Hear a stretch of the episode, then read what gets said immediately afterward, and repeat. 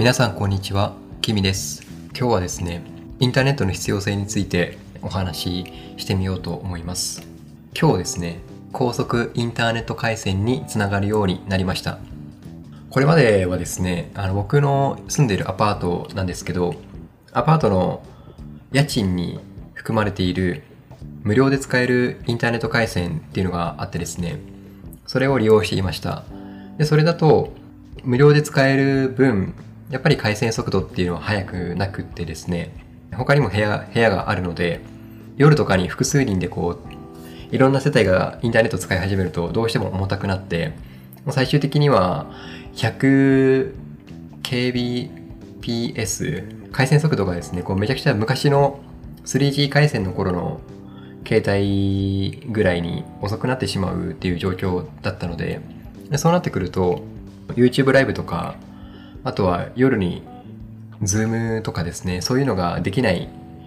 環境になってしまうっていう、そういうちょっとジレンマがあってですね、去年ぐらいからネット周り、YouTube だったり、で、特にこの最近のコロナの影響とかもあって、家でオンラインを使って何かをするっていうことが増えてきたので、うん、ちょっとこのタイミングでお金はかかるけど、高速インターネット回線を引こうと思ってですね、5月の初めにあの予約をして、今月、あ、今日5月末にそうようやく開通しました。そう、早速開通して、こう今まで YouTube とかもフル HD で見ることができなかったんですけど、でももう今もサクサク見れてですね、この環境だったら今やっている動画編集のお仕事とかもですね、必要な素材ですね、動画素材、これをダウンロードするのにめちゃくちゃ時間かかっていたんですけど、おそらくこれもダウンロード早くできるようになるので、これまでよりも仕事をする上でも、あとは自分のプライベートを充実させる上でも、いい環境が、え整いました。でですね、これまで遅いインターネット回線でも我慢はできていたんですよね。必要十分でした。なんですけど、こう今お話ししたみたいに新しく始めた副業で動画を扱うっていうことをやっているとか、あとはコロナの関係で家で Zoom を使った打ち合わせとか、あと僕が、僕自身がこれからやっていきたいなと思ってることをですね、やる際に、どうしてもインターネットっていうのは必要不可欠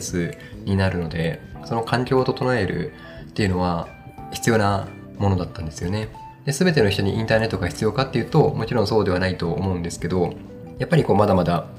自宅にインターネット回線を引いていない方もいると思うので、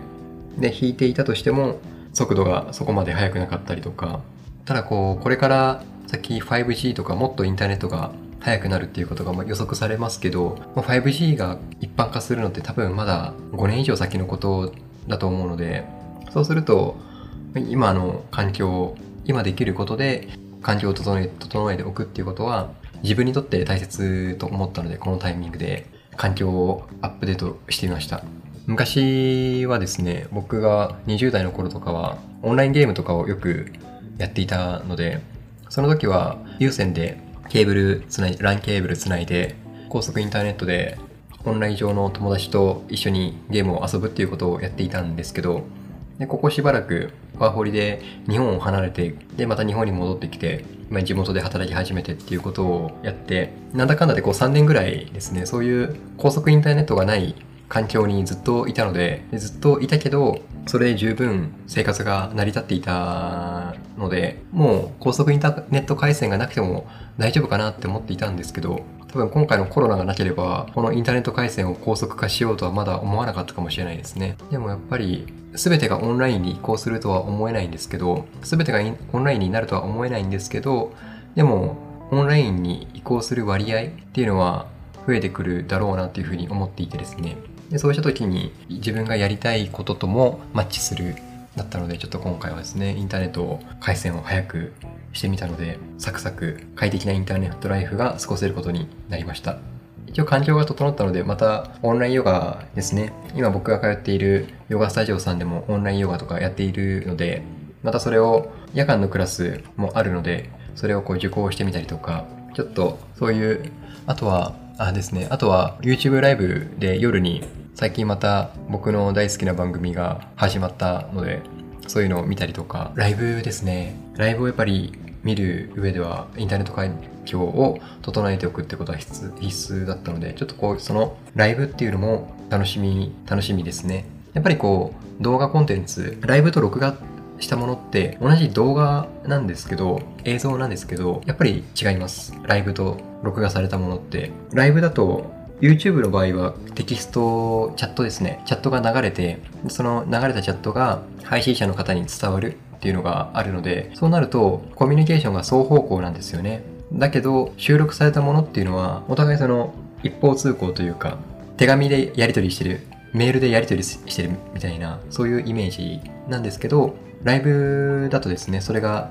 電話みたいな感じで、リアル、完全にオンタイムではないですけど、少しタイムラグがあるんですけど、でも双方向にコミュニケーションできるっていうのはライブの何よりの魅力なので、なんかこれからですね、僕が個人的に思っているのは、ますますライブ配信が熱くなるだろうなっていうふうに思っています。去年ぐらいからこう YouTube がすごく勢いを増してきていて、もうすでにライブって賑わってるとは思うんですけど、今からですね、ますますライブ配信っていうのがもっと広まっていくような気がしています。これ直感な、直感っていうか肌感覚なので論拠はないんですけどね。身近な方たちが最近ライブ配信されてるのを見て、ちょっとこう、ある程度確信みたいな、みたいなものはあります。やっぱりこうライブ面白いので、なのでちょっとこれからですね、2020年、これから6月以降のインターネットライフがちょっと楽しみな近況報告も兼ねての、えー、ポッドキャストの収録でした。はい。本日の番組をお聴きいただきありがとうございました。